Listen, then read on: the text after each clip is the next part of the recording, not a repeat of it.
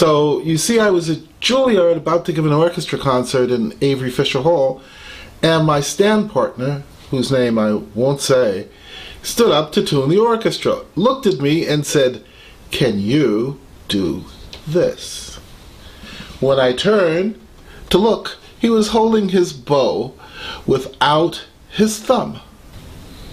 And then he commenced to tune the orchestra like this. See? No thumb. So that definitely mystified me, so I immediately set out after the orchestra concert to figure out how in the world he did it. Well, I figured it out. And I've been mystifying students with this, what you might call a trick, I don't know, for over 40 years. So, with that, I'd like to welcome you to virtualsheetmusic.com's Meet the Expert.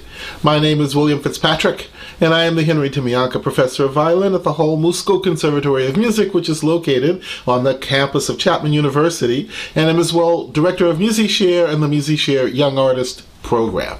So, here, let's have a closer look at what I'm doing.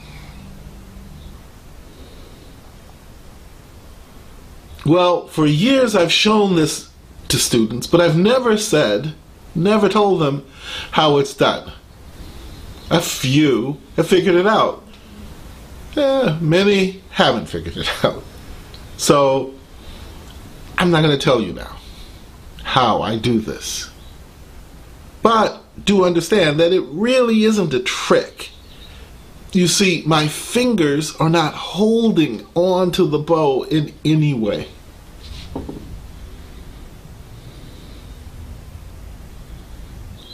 So with young students, I show it to them this way. I show them the sound that I can make with an open string. Now, I'm going to ask them, can I make that sound without my index? Can I make that sound without my index and my little finger?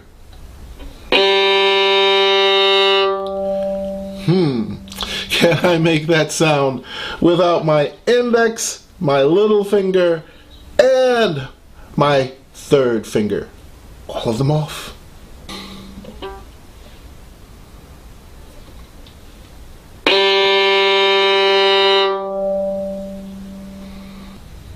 Finally, I say, can I make that sound without my thumb?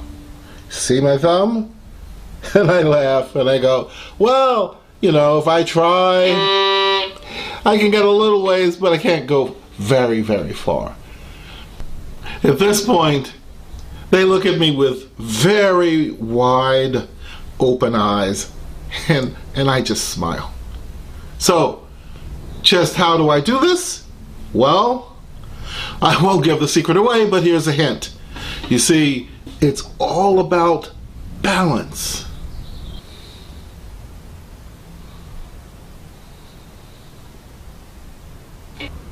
Another, shall we say, trick that I show the younger students is this one. I can make my bow bounce many times in one direction. Here, how about two? How about three? How about four? How about five? How about six? How about seven? How about eight? How about nine? So, what exactly am I doing? Well, I look at the spot that I want my bow to bounce in, pick it up, and I drop it. And I pick the bow up when the number of times that I've stated occurs. Yeah, I can even do this the other way. Four, five. Just drop the bow. Let the bow do it. That's all. That's all the secret is. So you see, it's funny how much we try to manage control, make things happen, when all we have to do is just let them happen. So much easier. Well, I've made videos on up and down bow staccato, so I don't think we need to speak to that again. I've also made videos on sautille and spiccato. Again, I don't think we need to talk about that. One of the things, though, I do need to say is we have to understand that these things require a change in your mindset. You see, we want so badly to achieve that sometimes we miss the point by overachieving, overreaching, trying to make things happen, thinking about it too much to make those things happen. What we really, really need to do is just change our mindset and allow those things to happen. So now I think you've got an idea of what I can do with my right hand. What you might be able to do with your right hand. That is, if you can figure it out.